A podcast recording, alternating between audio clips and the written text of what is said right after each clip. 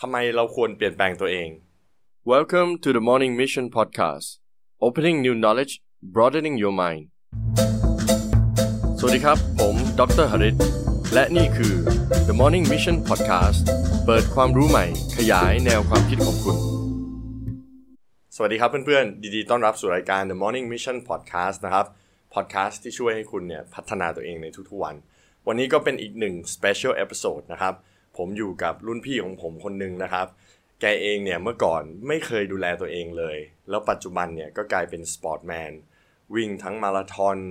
ขี่จักรยาน ว่ายน้ำทริอัลลอน โอ้โห เยอะแยะมากมายนะครับ วันนี้ก็อยากแนะนำให้รู้จักกับพี่เกรซครับ สวัสดีครับพี่ ครับ สวัสดีครับ ครับพี่เกรซแนะนำตัวเองนิดนึงพี่ อ่า ก็แนะนำตัวเองนิดนึงก็พี่เกรซนะครับ ชื่ออลงกรณ์มนาดีนะครับ ก็เป็น เป็นรุ่นพี่ของซันเนาะ ที่ อ่าใช่ใช่ เมื่อก่อนซันยังเป็นเด็กเด็กตัวเล็กว่ายน้ำ อ่าใช่ใช่ใช่อ่า ก็ไม่ได้เจอกันนานมาก ตอนนี้ นานมาก กลายเป็น ยี่ ด็อก สิบ เตอร์ ปี ไปแล้ว ใช่ใช่ สามสิบแล้วเนี่ย ใช่ใช่ยี่สิบปีโอ้โหยี่สิบกว่าปี ยี่สิบ แล้ว กว่าปีแล้วยี่สิบ ใช่ กว่า ใช่ ปี ใช่ก็ยินดีที่พี่มาตรงนี้มาก แล้วก็เอ่อมันมีเรื่องราวหลาย ๆ อย่าง อยากจะแชร์กับน้อง ๆ แล้วก็เพื่อน ๆ เกี่ยวกับตัวพี่เองเนี่ย ผมจำได้ว่าครั้งสุดท้ายเนี่ยที่ผมเจอพี่เนี่ย พี่ก็ทำงานอยู่กรุงเทพแล้วก็กินเที่ยวปกติแล้วตัวค่อนข้างใหญ่ใช่ไหมพี่ แต่ตอนนั้นอ้วนมากครับ อ้วนมากใช่ไหม อ้วน พี่ มาก หนักเท่าไหร่พี่ เคยน้ำหนักแม็กซิมัมอยู่เกือบเกือบร้อยยี่สิบโลครับ โอ้โหร้อยยี่สิบ ร้อยยี่สิบกิโลกรัม เกิดอะไรขึ้นพี่ คือตอนนั้นเนี่ยมันเหมือนเราไปเรียนที่กรุงเทพเนาะ อ่า แล้วอ่ามันเรารู้สึกว่าก็ก็กินก็อร่อย กินอะไร กิน ก็ เที่ยวอะไรดี เสร็จ ไปหมด ก็ เล คื ย อมันเป็นมันเป็นสไตล์ของเด็กมหาลัยทั่ว ๆ ไปที่แบบ เวลาไปกินบุฟเฟ่ต์เราก็รู้สึกว่าเฮ้ยเรากินต้องกินให้มันคุ้มดิ เต็มที่ อ่าเราก็กินเต็มที่ อ่า แล้วก็ช่วงนั้นเหมือนสอนพิเศษหาเงินได้เองด้วยอะไรเงี้ย อ๋อ โอ้โหเปรมเลยกิน คือมีมีเงินพอใช้แล้วก็ มีเงินพอ ยิ่ง ใช้ ใช้ ก็คืออ๋อที่บ้านส่งตังค์มาให้เรา อ่า สอนพิเศษได้ตังค์มา เออ ก็มีบุฟเฟ่ทุกอาทิตย์อะอย่างต่ำเมื่อก่อนมันจะมีพิซซ่าฮัทที่เขามีบุฟเฟ่ทุกวันอังคารเนาะ อ๋อ เราก็เคยไปนั่งกิน เคยทำสถิติไว้คือกินพิซซ่า12 ชิ้น สิบสองถาด 12 ชิ้น สิบสองชิ้น ชิ้น โอ้ ใหญ่ สิบสองชิ้นใหญ่ อ่า โอ้ชิ้น ก็ ให คื ญ่ อถาดถาดกว่า ถาดกว่า ๆกินคนเดียว ๆสุดยอดเลยพี่ ตอนเด็กๆพี่พี่พี่ก็ไม่ได้อ้วนนะถ้าพี่ผมจำได้ ตอนเด็กๆก็เป็นเล่นกีฬาเนาะเมื่อก่อน เออใช่ เล่นกีฬาเล่นบาส อ่า อ่า ใช่ ที่เล่นกับซันตอนเด็ก ๆ ก็เล่นบาส อ่า เสร็จปุ๊บเนี่ยจุดเปลี่ยนคือเราพอเราเข้าไปอยู่ในเมืองกรุงมันก็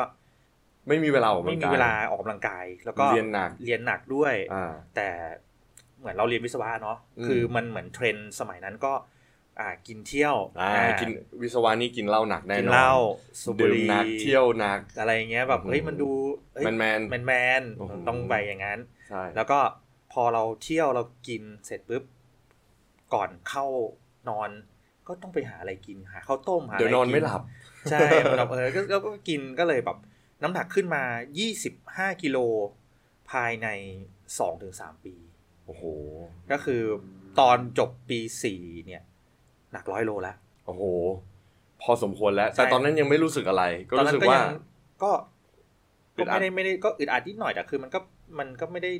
มีคนจะมาบูลลี่อะไรเรามากมาย อ่า ก็แบบเออก็อ่ะเพราะว่าเราก็อ่ะร ทำงานเต็มที่ ราก็ อ่ะมีเงิน รา แล้วก็ใช้เต็ม ใช้ ที่ ใช้ มี เต็ ค ม วามสุข ที่ เต็ม ใช่ ที่ ตอนนั้นก็จะเป็นอย่างนั้น จุดเปลี่ยนมาได้ยังไงพี่จุดเปลี่ยนอยากรู้จุดเปลี่ยน จุดเปลี่ยนคือหลังจากที่กลับมาอยู่ที่ขอนแก่นเนาะก็คือหลังจากที่พี่เรียนจบก็ทำงานอยู่ที่นู่น อืม คืออ่าเปิดร้านเหล้าเองด้วยที่กรุงเทพ อ๋อเหรอ โอ้ตอนนั้นมันเป็นเหมือนเฮ้ย สิ่งที่ เรา ต้องทำสำหรับวัยรุ่น เราไปเราอยู่ในสายเนี้ยเฮ้ยเรากินเราดื่มเฮ้ย เพื่อนก็กินก็ดื่มเหมือนกัน ใช่เราก็เลยแบบเฮ้ยมันเป็นความฝันอย่างหนึ่งว่าเราอยากเปิดร้านเหล้า โอ้โห ตอนนั้นเปิดอยู่ที่เมเจอร์รัชโยธินตรงข้ามเมเจอร์รัชโยธิน โอ้คนเยอะ ชื่อ เลย ร้าน สิพี่ ฟอรัมใช่เป็น อ๋อ คนเยอะมาก อ๋ออ๋ออ๋อ คนล้นออกมานอกร้านอ่ะมา อ่า นั่งตรงริมฟุตบาทถ้าสมัยก่อนนะใครเคยไปแถวนั้นก็จะเห็นว่า อ่า เอ้ยเราเราเราเราเปิดอย่างเงี้ยแล้วคืออ ม คนเข้ามาหาเราแบบเยอะมากแล้วแบบ รู้สึกว่า success มากโอเคมาก อ่า แล้วก็อีกอย่างหนึ่งเลยเนี่ย ผมจำได้ ผมก็เรียนวิศวะเนาะตอนปริญญาตรีก่อนที่จะมาเรียนเศรษฐศาสตร์แล้วก็เศรษฐศาสตร์การปกครอง ผมจำได้เลยว่าสไตล์วิศวะเนี่ยกลับมาเมืองไทยเจอเพื่อนหรือแม้แต่เพื่อนฝรั่งเนี่ยคือดื่มหนักคือเท่ ใช่ ยิ่งดื่มหนักเท่าไหร่ยิ่งเท่เท่านั้นโอ้โหยิ่งเปิดร้านอย่างนี้อ๋อเจอพี่เกตวันดี เอาสวัส ค ดี รับ ครับ พี่ชนแก้วเป็นยังไง ทุกวันครับ อืม จนกระทั่งดื่มทุกวันจนจนเราคุณรู้สึกว่า มันจะต้องมีวันพักวันหนึ่ง อ่า ก็เลยสัญญากับตัวเองว่าทุกวันพระเราจะไม่ดื่ม อืม มีแค่หนึ่งวัน หนึ่งวัน ใช่แล้วก็คือแบบสมมติว่ามันเลี่ยงไม่ได้อย่างเงี้ย ก็มีเป็นมุกก็คือเราชงชาใส่ อ๋อ ใส่ขวดไว้ แล้วก็ ก็ แช่ ยัง ไว้ในตู้เย็น ดีเนอะ เสร็จปุ๊บก็เอามาเทใส่แก้วแล้วก็ทำแบบให้มันสีเหมือนเหมือนๆแล้วก็เอาไปชนแต่คือแบบก็พักแค่วันเดียว โอ้ ก็ไลฟ์สไตล์ตอนนั้นคือใช้ชีวิตนอนตื่นประมาณบ่ายสองบ่ายสาม อ่า ไปกินข้าวที่ร้าน อ่า ให้เด็กเปิดร้านเก็บทำความสะอาด อ่า ประมาณหกโมงเย็นก็เริ่มเริ่ม เหมื ไป อนเดิมแล้ว เริ่มเริ่มดื่ม มา แล้ว เจอคนนั้นคน อ่า นี้ เพราะว่าเรา ดื่ม เราก็ตั้ง น โต๊ะตั้งโต๊ะไว้ก่อนเลยคือเมื่อก่อนสมัยนั้นมันจะมีเขาเรียกเป็นชิชาหรือบารากุเนาะ อืมอืมอืม สมัยมันที่เพิ่งเริ่มเอาเข้ามาแรกๆ คืออ อืม เป็นร้านแรก ๆ ในกรุงเทพที่เอาที่มีชิชาให้ดูด อืม ในราคาที่ไม่แพงมาก ก็เลยป๊อปเลยคนเยอะมาก คนเยอะมากแบบ เออ มันมีแบบลูกค้าที่แบบมารอ มารอตั้งแต่บ่ายสี่อ่ะพวกแบบน้องที่รู้จักกัน โอ้โ มาแบบโหพี่เปิดร้านให้ผมหน่อย เออ ผมไม่มี เออ ไม่มีที่ไปเป็นพวกเด็กมหาลัยอย่างเงี้ยอ๋อโอเค เรียนเสร็จเหนื่อยก็มาเอนจอย เออมานั่งมานั่งยังไม่ได้เปิดร้านอ่ะแบบเปิดหลังร้านให้ ก็ เออ มานั่งเริ่มดื่มกัน จนเที่ยงคืนก็ปิดร้านเนาะตามกฎหมาย เที่ยงคืนเที่ยงคืนครึ่งปิดร้านตีหนึ่งตีสองก็ไปเที่ยวกันต่อ เมื่อก่อนมันจะมีที่เที่ยวที่สามารถเที่ยวยันถึงเช้าได้ ก็เที่ยวยันเช้าถึงตีห้าครึ่งหกโมงกลับบ้านพร้อมพระเดินบิณฑบาต คือเป็นชีวิตวัยรุ่นที่แบบ สุด สุดสุดจ สุ ริ ด ง มากสุด แล้ว มาก กลับมาขอนแก่นผมได้ยินข่าวว่าพี่เปิดบริษัทวิศวกรด้วยใช่ไหมครับ ใช่ครับ ก็คือกลับมาก็ตอนแรกคือตอนอยู่ที่นู่นมันปี ปีที่กรุงเทพน้ำท่วมปีห้าสี่ อ่าอ่า อ่านั่นเป็นเป็นเป็นจุดเปลี่ยนที่ทำให้แบบเออเอ้ยต้อง แล้ว ต้ ก็ องขยับขยาย ต้องขยับขยายแล้วก็คือ คุณแม่ไม่สบายด้วย อ๋อ ตอนนั้นคือคุณแม่ไม่สบายคุณแม่เป็นมะเร็งลำไส้ อ๋อ เราก็เลยเออ เอ้ย ต้องคงจะต้องหาเรื่องกลับ กลับบ้านมา ใช่ แล้วก็มาตั้งบริษัท ก็ตอนนั้นก็มีตอนที่ทำร้านเหล้าอยู่พอวิกฤตน้ำท่วม แล้วก็เรื่องการต่อสัญญาเรื่องอะไรมันมีปัญหา ก็เลยไม่สามารถที่จะทำตรงที่เดิมได้ อ่า แล้วพอย้ายไปทำที่อื่นมันก็มีปัญหาว่าทำเลมันไม่ได้ อ่า คนมันก็ไม่ได้ตาม ก็ไม่เวิร์กอะไรประาณ ก็ไม่เวิร์กก็คือก็เจ๊งเลยแหละ สุดท้ายก็เลย ก็เลย ย้าย กลับ กลับมาขอนแก่นแล้วก็ทำ อ่า บริษัท ใช่ ของตัวเอง ก็คือก่อนกลับมาก็จะไปอยู่ไปเป็นเป็นเซลล์เอนจิเนียร์ก่อน ม แล้วก็ ออกจากบริษัทก็กลับมาทำเอง เพราะเราคิดว่าเอ้ยเราหาเงินให้คนอื่นเนี่ย เดือนนึงตั้งเยอะทำไมเราจะหาเงินให้ตัวเองไม่ได้ อ๋อ ก็เลย สุดยอด กลับมากลับมาเสร็จตอนแรกก็เหมือนเอาหาของขายเข้าโรงงานธรรมดา แล้วก็เริ่มจดทะเบียนบริษัทแล้วก็เริ่มทำ แล้วก็ทำมาเรื่อยๆ แล้วคราวนี้ในเชิงของชีวิตการใช้ชีวิตของตัวเองล่ะครับพี่แบบการกินเที่ยวเนี่ยตอนกลับมาเนี่ยมันเหมือนเดิมไหมคล้ายเดิมไหม ตอนกลับมาพอดีเราก็ต้องหาเหมือนเราไม่ได้อยู่ที่นี่นาน ก็เลยแบบเออเริ่มหาคอนเนคชั่น อืม ก็คือพอเราเปิดเป็นบริษัทเหมือนรับเหมาเนาะ อืม รับเหมาเนี่ยก็คือไลฟ์สไตล์ก็วิศวกร อืม ก็มีการดื่มการกินการเที่ยวการล้พายๆ ลูกค้าไปดื่ม คล้ายๆเหมือนเดิม พาไปเที่ยวพาไปเอนเตอร์เทน อ่า อ่านี่เป็นเรื่องปกติก็คือเขา อ่า ใช้ใช้ข้ออ้างตรงเนี้ยในการเอนเตอร์เทน อ่า ลูกค้าว่าเอ้ยเราต้อง อ่า พาไปนู่นนั่นนี่ อ่า ก็ยังใช้ชีวิตเหมือนเดิมเลย ดื่มกินเที่ยวประมาณ อืม สี่โมงเย็นละเริ่มนัดกันละเพราะว่าเราเริ่มเริ่มมีคอนเนคชันมีเพื่อนเฮ้ย อ่า ไปร้านไหนดี อ่า ร้านนู่นร้านนี่อะไรอย่างเงี้ย อ่า ก็ไปคือเมื่อก่อนเราเที่ยวเที่ยวจนอ่ามีรุ่นพี่ท่านหนึ่งให้ฉายาว่าเฮ้ยปาเกตเป็นแฟนพันธ์แท้พิตตี้ขอนแก่นเว้ยอะไรเงี้ย คือเมื่อก่อน เป็นฉายาที่ไม่ค่อยดีเท่าไหร่ คือตอนนั้นเราก็อ่าเราก็ยังมันก็เหมือนกับว่าเราไปตามร้านต่างๆบ่อย อ๋อคนรู้จักบ่อย พอเราไป งั้นถอะ ไปตามร้าน มีคนนั้นคน ต่างๆ นี้ บ่ มา อยว่า ทัก ใช่แล้วเราก็อ่าสไตล์ของเราคือเราเราก็ไปนั่งร้านที่เมื่อก่อนมันจะเขาจะฮิตเรื่องร้านที่มีอ่าเหมือนเป็น PR อ่า เป็น พี่อาร์คอยดูคอยดูแล คอยดูแล อ่า เสร็จปุ๊บเราก็ไปไปบ่อยจนจนแบบน้องๆเขารู้จัก อ่า แล้วคือสไตล์ของผมคือเวลาไปเนี่ยผมก็จะไปร้านเดิมๆเนี่ยซ้ำ อ่า จนจนเขาจำ จน ได้ สนิทอ่า จนสนิทแล้วเราค่อยเปลี่ยนร้านไปเรื่อย าแล้วก็เทคแคร์เขาด้วยเขาเทคแคร์เราด้วยเราก็รู้จัก ใช่ก็กลายเป็นว่าเรา สทสนมกัน ๆ เรารู้จักทุกร้าน เออสุดอด เคยมีเคยมีครั้งหนึ่งไปไปไปร้านร้านหนึ่งที่มีน้องๆดูแลนี่แหละก็ไม่ไม่ไม่เอ่ยชื่อแล้วกัน อืม เสร็จปุ๊บก็อ่าเราก็อ่าเลิกจากร้านนั้นก็ก็น้องเขาก็ชวนให้ยพี่ไปเที่ยวไอเมื่อก่อนมันจะมีร้านอยู่ตรงถนนมิตรภาพชื่อร้านอ่าอะไรนะแสงจันทร์เนาะแต่ตอนนี้ปิดไปแล้ว ครับ แสงจันทร์ ค ปิ รั ด บ ไปแล้ว อ่า พี่เคย อ่าคล้ายๆตะวันแดง อ่าคล้ายๆตะวันแดง อ่า พี่เคยพา PR ที่ร้านเนี่ยไปไปที่ตะวันไปไปที่ร้านแสง แสง จันท จันท ร์ ร์อ่า พี่หนึ่งคนไปกับน้องๆประมาณ 9 คน เดินเข้าไปคือแบบอันนี้คือไม่ได้จ้างน้องไม่ได้แบบจ่ายไม่ได้เปย์อะ ไป ไรลนะ เที่ยวด้วยกัน ไปเที่ยวด้วยกันนี่เฉย อ่าอ่า เสร็จปุ๊บเดินเข้าไปคนมองทุกทั้งร้านเลยว่าโห ผู้ชายคนนี้คือใคร ไอ้อ้วนนี่ใครวะ เออตอนนั้นอ้วน อ้วน ตัวใหญ่ มาก ด้วย อ้วนมากแบบโอ้ไอ้อ้วนนี่ สไตล์ ใครวะ หมีเลย พาแบบพาสาวแบบ มาเยอะมาก เยอะมากเมื่อก่อน คือเราก็เอ้ยเราก็ไปกินเฉยๆอะไม่ได้อะไรมากมายไม่ได้ไปเลี้ยงด้วย ออเข้าใจ คือน้องเขาก็จะแบบมีเหล้ามาเองมา เออ นู่นนั่นนี่ก็ไปเสีย สนิทกัน ค่าเปิดก็เอาโอเค ก็จ่ายค่ามิกเซอร์ อ่า ให้นิดหน่อยก็ แล้ว กินเที่ยว ช่วงที่มันเปลี่ยนแปลงสำหรับชีวิตพี่เนี่ยว่าเฮ้ยการเป็นคนอ้วนตัวใหญ่เนี่ยร้อยี่สิบมันไม่โอเคแล้วมันเกิดขึ้นได้ยังไง ตอนนั้นเนี่ยมันเริ่มจากคือเราธุรกิจเราเริ่มมีปัญหา อืม แล้วก็กับกับอ่าอดีตภรรยาก็ ครับ ก็มีปัญหากันแล้วก็เลิกเลิกกันกับ อืม ผมคือทุกอย่างช่วงเวลามันดาวมันดาวพร้อมกันหมดเลย อ๋อ ธุรกิจ ลงหมีมด ปัญหา เลย ลงหมดเลย ความรักมีปัญหา อืม ทุกอย่างดาวดาวหมดเสร็จปุ๊บตอนช่วงก่อนหน้าจะมีเพื่อนชื่อพี่ต้อง ครับ พี่ต้องก็เป็นเพื่อนรุ่นเดียวกันเป็น อื พี่ ม รุ่นพี่สาธิตเหมื อื อน ม กัน อืมอื นะ มม พี่ต้องเขาก็เลยชวนมาปั่นจักรยานก่อน อ่า ผมจำได้พี่เริ่มปั่นจักรยานก่อน อ่าเริ่มปั่นจักรยานโดยก็แบบเออเฮ้ยก็ เราก็เลยแบบเออเริ่มเริ่มได้ปั่นจักรยาน อืม มันบอกว่าเออเพราะว่าเผื่อนเขาก็เป็นห่วงนะว่าเราแบบ เรามีสภาวะเขาเรียกแล้วะกลนหนักมาก อ๋อ แล้วก็มีการหยุดหายใจ อืม มันเป็นมัน รู้สึกตกกับตัวเองได้ว่าเฮ้ยตอนเนี้ยสุขภาพไม่โอเคแล้วมันมันมันต้องเปลี่ยนละ เพราะว่าเรานอนคือเราก็คิดว่าเรานอนปกติแต่แบบมันเหมือนตอนกลางวันก็รู้สึกง่วง อ่า คือกินกาแฟไปแล้วก็ยังง่วงอยู่ อ่า คือแบบเฮ้ยเกิดอะไรขึ้นก็เลยไป ไม่ปกติ ก็เลยไปปรึกษาหมอ อืม อ่าคนที่อยู่ข้างๆนะอย่างแบบ อย่างเพื่อนอย่างอะไรอย่างรุ่นน้องเนี้ยก็บอกเขาจะเรียกพี่ว่าป๋าเนาะ อืม ป๋าผมว่าป๋าอันตรายแล้วนะ อืม ผมมานอนคือไปแบบไปกินเหล้ากันไปเที่ยวกันเสร็จปุ๊บ อืม ก็มานอนครับผมมานั่งดูป๋าเกือบสองชั่วโมงอะผมกลัวป๋าตาย อ่า เพราะว่าแบบกลนกลนเสร็จปุ๊บแล้วก็มีสภาวะแบบกลนแบบ แล้วก็หยุด หายใจไม่ออก คือแบบแล้วก็ ติดขาด ติดขัดแล้วก็อยู่ดีก็ ออกมาอย่างเงี้ย น่ากลัวนะ มันก็เลยกลายเป็นว่าเอ่อเราไปปรึกษาหมอหมอก็บอกว่าเนี่ยมีสภาวะหยุดหายใจ อืม ให้มันมีวิธีแก้อยู่สองอย่างคือใส่เครื่อง อ่า เป็ ซี น แพ เครื่ ป เป็น ซีแพ CPAP เขาเรียกว่าซีแพอ่า แล้วก็อ่าหรือว่าจะเป็นการผ่าตัดเอาตอนตอนทอมซินออก โอ้โห ให้มันให้มันให้มันโล่ง โล่งมากขึ้น แต่หมอก็บอกว่ามันเหมือนกับการทำเลสิกอ่ะ า ก็คือถ้าคุณสายตาสั้นจะใส่แว่นก็ได้ หรือจะ อ่า ทำเลสิกก็ อ่า คือทำเลสิกมันก็มีโอกาสที่จะกลับมาเป็นใหม่ เข้าใจ หรือว่าถ้าใส่แว่นก็คุณก็จะมองเห็นได้ปกติอย่าง อ่า เครื่องก็เหมือนกันก็คือใส่เครื่องก็จะนอนได้แล้วมีออกซิเจนเข้าไป อ่า เลี้ยงสมองเพียงพอ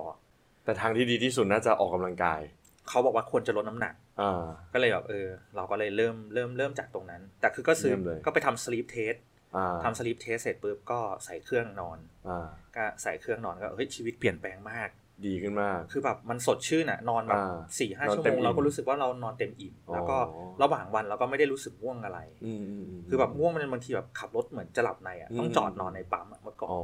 แล้วตอนนี้พี่ยังต้องใช้อยู่ป่ะซีแพ ตอนนี้มันติด อ๋อ ใช้แล้วมันดีใช่ไหมพี่ ตอนนี้รู้สึกว่ามันดีใช้ เออเป็นเป็นสิ่งที่ผมอยากลองเหมือนกัน พอมาออกกำลังกายเนี่ย ปั่นจักรยานก่อน แต่เท่าที่ผมรู้เนี่ย พี่ไม่ได้ปั่นธรรมดา พี่ปั่นซีเรียสมาก พี่ไปแบบ 70 โลร้อยโลร้อยสี่สิบโลอะไรประ ก็ มาณนี้ ตอนตอนช่วงนั้นพอมันมีมันมีวิกฤตของสองธุรกิจเนาะ อืม มันก็คือเครียดจน ถึงขั้นน่าจะเป็นเกือบเกือบๆซึมเศร้าเลยอ่ะ อ่า แล้วก็คือเราก็หาทางระบายออก อืม คือการกินเหล้าการอะไรมันเหมือนมันมันก็ไม่ได้ตอบโจทย์คือมัน ใช่ ไม่ได้มันก็ยังมันก็ยัง ทำให้แย่ลง มัน เรื่อย ก็ยังเครียดอยู่ ก็เลยหลังๆก็เลยแบบเออมันมีกลุ่มเพื่อนที่ซ้อมปั่นจักรยานด้วยกัน ๆ อ่า แล้วก็เลยออกไปปั่น หลังๆก็คือแบบมันก็มีการแข่งเหมือนมันเหมือนเป็นการแข่งขันกันภายในเล็ก ๆ ว่าเอ้ย อ่าอ่า เอ้ยเราก็ต้องพัฒนาขึ้น อ่าเขาทำได้ทำไมเราทำไม่ได้ อะไรประมาณนี้ เออคือแบบก็เลยแบบหลังๆก็เลยเออซ้อมซ้อมเองก็คือออกไปปั่นก็คือหนึ่งคือมันได้มันได้ระบายความเครียดด้วย อ่า มันพี่ให้คำนิยามของการปั่นจักรยานหรือการพวกออกกำลังกายที่เป็น endurance นานๆเนี่ย อ่าอ่า ว่าเป็นการทำสมาธิแบบไดนามิ อ่าใช่ใช่ใช่ใช่ เพราะว่าถ้า หมือน ถ้าเรา ดิ ไปนั่ง จงกรม ใช่ถ้าเราไปนั่งสมาธิคือมันนั่งแบบเป็นนั่งอยู่ นิ่งๆ เฉย ใช่ นิ่งๆแล้วก็วนกับความคิดแต่ละคือ การทำสมาธิแบบไดนามิกคือ เราต้องโฟกัสกับสนนหนทางข้างหน้าด้วย ใช่ใช่ ระวังรถระวังอะไรแต่ อืม ว่ามันก็จะได้คิดวนไป อืม เรื่อยๆว่าเออเอ้ย อืม เราได้ทบทวนอะไรห ใช่ ลายๆอย่างก็เลยรู้สึกว่า เออ มันมันเริ่มมันรู้สึกดีขึ้น แต่ผมได้ยินบ่อยนะ ไปอ่านข่าวบ่อยนะ ว่าคนที่เป็นอาการซึมเศร้า หรือมีปัญหาชีวิต หรือเลิกกับแฟน หรือธุรกิจล้มเหลวเนี่ย พอมาออกกำลังกาย พอมามาวิ่งแล้วเนี่ย หรือว่าทำอะไรก็ตามเนี่ย มันเหมือนทำให้โฟกัสเรากลับมา ใช่ ใช่ไหมพี่ ใช่ครับ แล้วหลังจากแบบออกกำลังกายเยอะๆธุรกิจอะไรก็ดีขึ้น ก็มันมันทำให้เรา มันก็ไม่ได้ดีขึ้นในทันทีนะ ใช่ แต่คือมันทำให้วิธีการคิดเรา มั ชัดเจนมาก คว ขึ้น ความความเครียดเราน้อยลงดีกว่า อ่าอ่าอ่า ความเครียดเราน้อยลง เรารู้สึกปล่อยวางกับอะไรหลาย ๆ อย่างได้ อ่า คือตอนนั้นแบบล้มแบบโอ้โหล้ม จริง ๆ ล้มระเนระนาดเลย ล้ม ค แบ รั บบ คือมันโดนโกงนะด้วยโดนอะไรหลาย ๆ อย่างเมียก็ทิ้งอีกอะไรเงี้ย อ่าๆ คือแบบ เข้าใจ โอ้โหมัน ชีวิต คือแบบซึมเศร้าชีวิตแบบดัด ใช่ บัดซบมากแต่คือเราก็ เราก็คิดว่าเคยคิดว่า ถ้าเราไม่อยู่บนโลกใบเนี้ย โอ้โหคิดหนักขนาดนั้นเลย คือ คือเราเคยคิดว่าเอ้ยจริง ๆ ไปจอดรถอยู่ตรงริมทางรถไฟนะ อืม ถ้าเราคิดอยู่ดีความคิดอยู่นี้ขึ้นมาใน อ่า สมองว่าเฮ้ยถ้าเราแค่เราขับรถไปขวางตรงเนี้ย แล้วก็รอรถไฟมา มันก็จบแล้วนะทุกอย่างทุกปัญหา โอ้โห เคยคิดถึงขั้นนั้น โอ้โห แต่ว่า เราก็มาคิดถึง เอ้ยแล้วแม่เราล่ะ แล้วคนที่อยู่ข้างหลัง คนรอบ เราล่ะ ข้าง เสร็จปุ๊บก็เลยเออ แต่ว่าตอนนั้นคือเครียดโอ้เจ้าหนี้คือแบบ พอมันมีปัญหา มันก็เป็นลูก เข้า โซ่ ใจครับ เจ้าหนี้ก็จะโทรมาทวง อ่า วันหนึ่งแบบสามสิบสี่สิบสายอะจนแบบมันมันมันมันมันสร้างความเครียดให้เราค่อนข้างเยอะมาก อ่าแต่ว่า แต่ว่ากี กีฬาก็เป็นทางออก ที่ดี พอเรามามาเริ่มปั่นจักรยาน มันมันได้เริ่มคิดเริ่มมีข้อเริ่มโอเค เราจะต้องทำอะไรก่อนอะไรหลัง อันไหนที่ อืม ที่ที่ควรจะแก้ไขก่อน ตอนนั้นคือเช็คเด้งโดนฟ้อง อืม เราก็ต้องเคลียร์อะไรที่มันอยู่ใน อ่า ที่เป็นอันนี้ก่อน เป็นในระบบก่อน ใช่ในระบบก่อนก็ค่อยๆค่อยๆเคลียร์ใช้เวลาเคลียร์อยู่ประมาณ 3-4 ปีเหมือนกัน อ๋อสุดท้ายก็หลุดพ้นมาได้ ก็ก็ดีขึ้นตอนนี้ก็ 80%ละเหลืออีก 20%อีกนิดหน่อย อ๋อ ก็ เยี่ยม ก็ก็ยังดี แล้วเท่าที่รู้ก็คือว่าล่าสุดเนี่ย พี่เริ่มไปทริแอลลอนใช่ไหมครับ ใช่ เขาเรียกว่าภาษาไทยเรียกว่าอะไรนะผมนึกไม่อ อ่า อก เป็น ไตรกีฬา ไตรกีฬา ไตรกีฬามีทั้ง ไตรกีฬ ว่ายน้ำมีทั้งวิ่ง แล้วก็มีทั้งปั่นจักรยานด้วย อือฮึ พี่เริ่มจากปั่นจักรยานก่อน แล้วก็อยากบอกทุกคนนะครับว่าได้ถ้วยมาเยอะด้วยนะครับ ไม่ธรรมดานะครับในรุ่นของอ่า80 85กิโลขึ้นเนี่ยพี่เขาได้ถ้วยมาเยอะมากอันดับหนึ่งสองสามเต็มไปหมด หลังจากนั้นก็เลยไปไตรกีฬา คราวนี้ไปไตรกีฬาแล้วเนี่ย ผมไปฟังคลิปหนึ่งของพี่ บอกว่าตอนไปไตรกีฬาแรกๆเนี่ยพี่คิดว่าก็น่าจะทำได้แหละ แต่ไปว่ายน้ำมีปัญหาเกือบเกือบจมน้ำ อ่าใช่เพราะว่าคือเราไม่เคยเราว่ายน้ำเราก็รู้สึกว่าเราว่ายน้ำเป็นเนาะก็คือว่ายน้ำในสระ อืม ก็คือในสระมาตรฐานทั่วๆไป อืม ก็ว่ายไปว่ายมา แต่ คื พอไปตรงนั้น แต่พอไปตรงนั้นจริง ๆ คือครั้งแรกเนี่ยเป็นสนามเป็นระยะสปรินต์ก็คืออ ม ว่ายน้ำแค่ 750 เมตร อืม แต่เป็นว่ายในสระสระที่เป็นสระขุดเป็นสระธรรมชาติ อ่า ซึ่งน้ำมันขุ่นมาก แล้วมันมองไม่เห็นอะไรข้างล่างเลย แล้วก็มีหลายคนว่าย หล ด้วยกัน คนว่ายด้วยกันแล้วคือมันมีทั้งมือเก่ามือใหม่เข้าไป เสร็จปุ๊บเราก็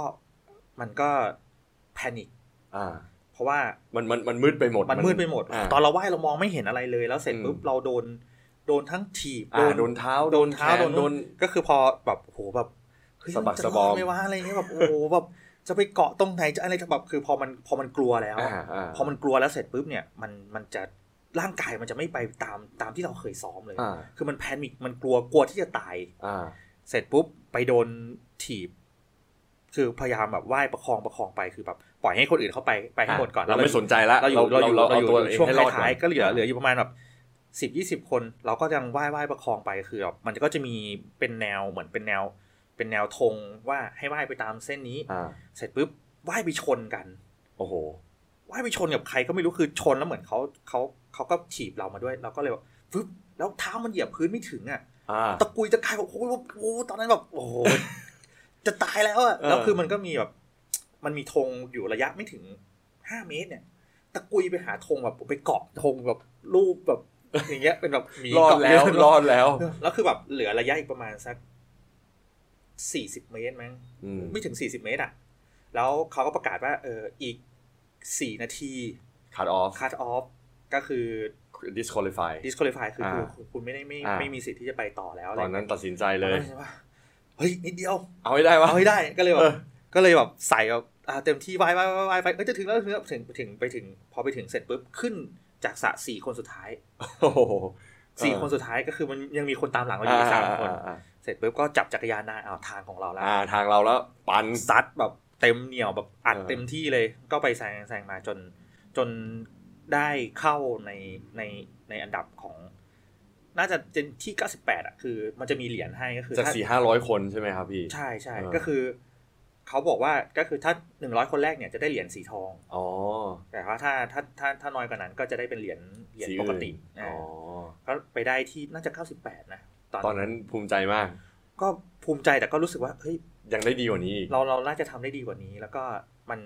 มันน่าจะก้าวข้ามความกลัวตรงนี้ไปได้ตรง ใช่ เรื่องของความ ใช่ แพนิคเพราะว่าอย่างอย่างซันเป็นคนว่ายน้ำมาก่อน อ่า ก็จะ ใช่เข้าใจ ก็จะรู้ว่าแบบเอ้ย เข้าใจ ตอน แต่จริงๆ เหมือนทุกอย่างเนาะพี่คือผมบอกพวกน้องๆ แล้วก็เอิ่มลูกศิษย์ตลอดว่า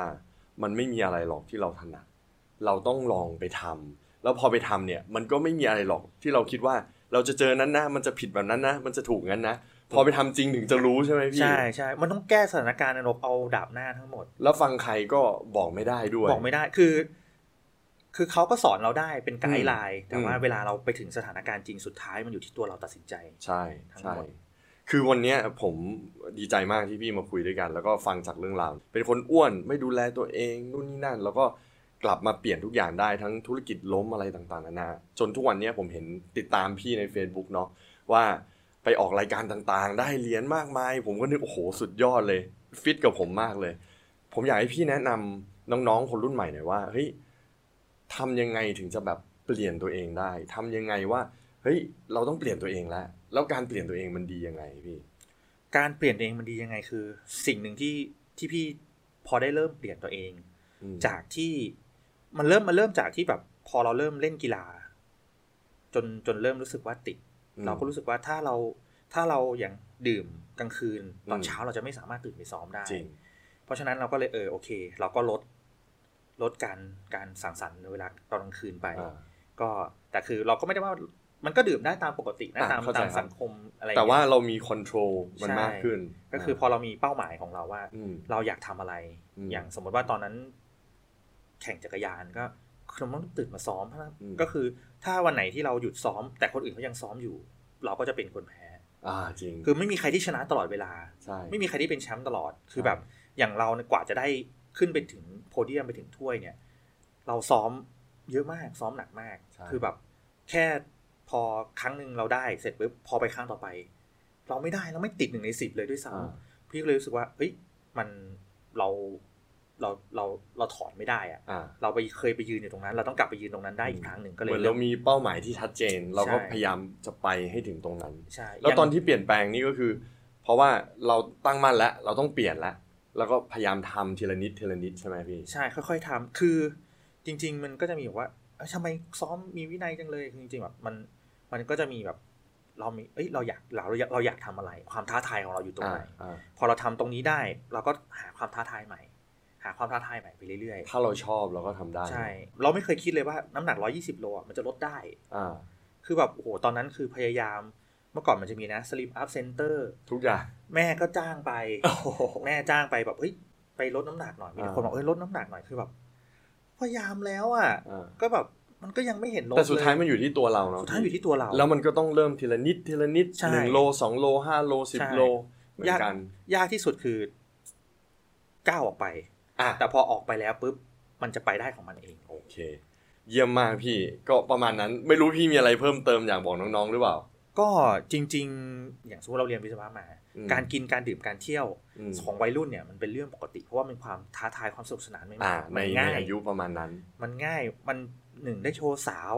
มันได้แบบ ดูเท่ เฮ้ยเฮ้ยอ่า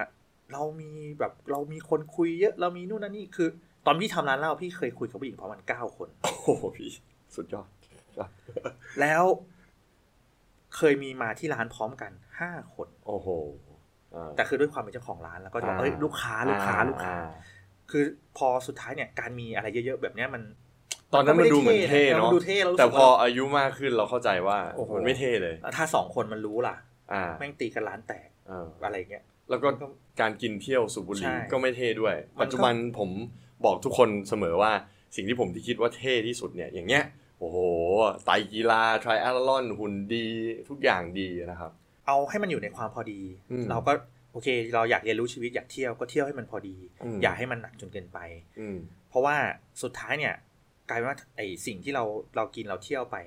มันจะมาส่งผลตอนที่เราเราอายุ อายุ เริ่มเยอะ มาก เริ่มเยอะขึ้จนริงครับ อย่างพี่เนี่ยจุดเปลี่ยนจริง ๆ ก็คือหนึ่งคือเนี่ยแหละเรื่องการนอน เกือบตาย เกือบตาย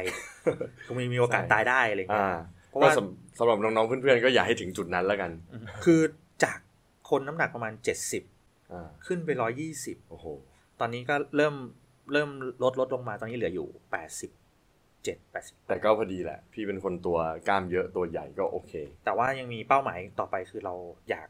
อยากให้วิ่งมาราธอนได้ซับสี่ อ๋อ เราก็เลยอาจจะต้องลดน้ำหนักลงมาอีก เพราะว่ามันจะไม่เป็นภาระกับ กับ อ่ากั กบล้ามเนื้อ ขากั กับอะไรเพราะอายุเยอะๆแล้ว อ่าอ่าอ่า อายุจะจะจะถึงเลขสี่แล้ว ก็ผมเชื่อมั่นว่าพี่ไปถึงตรงนั้นแน่แน่นอนนะครับ แล้วก็มีเป้าหมายที่ชัดเจน ครับ ก็สำหรับวันนี้อยากขอบคุณพี่เกรซมากๆเลยครับผมขอบคุณมากครับพี่ ครับ ก็หวังว่าเพื่อนๆ น้องๆนะครับ จะได้เรียนรู้จากเอพิโซดนี้จากพี่เกรซนะครับ แล้วก็ถ้ามีคอมเมนต์มีคำถามอะไรที่ถามพี่เขาได้เกี่ยวกับการไปปั่นจักรยานวิ่งว่ายน้ำทริแอ l ลอนไตรกีฬาเนี่ยผมเชื่อว่าพี่เกรซเนี่ยจะแฮปปี้ที่จะตอบคำถามนะครับ แล้วก็สำหรับเอพิโซดนี้ถ้าเพื่อนๆเห็นว่ามันเป็นประโยชน์ก็ฝากกดไลค์กดแชร์แล้วก็แท็กเพื่อนของคุณในแพลตฟอร์มต่างๆ แล้วก็ถ้าไม่อยากพลาดในเอพิโซดหน้า ฝากเพื่อนๆ กด subscribe ด้วยนะครับ แล้วเดี๋ยวเราเจอกันใหม่ในเอพิโซดหน้าสำหรับวันนี้ขอบคุณครับ สวัสดีครับ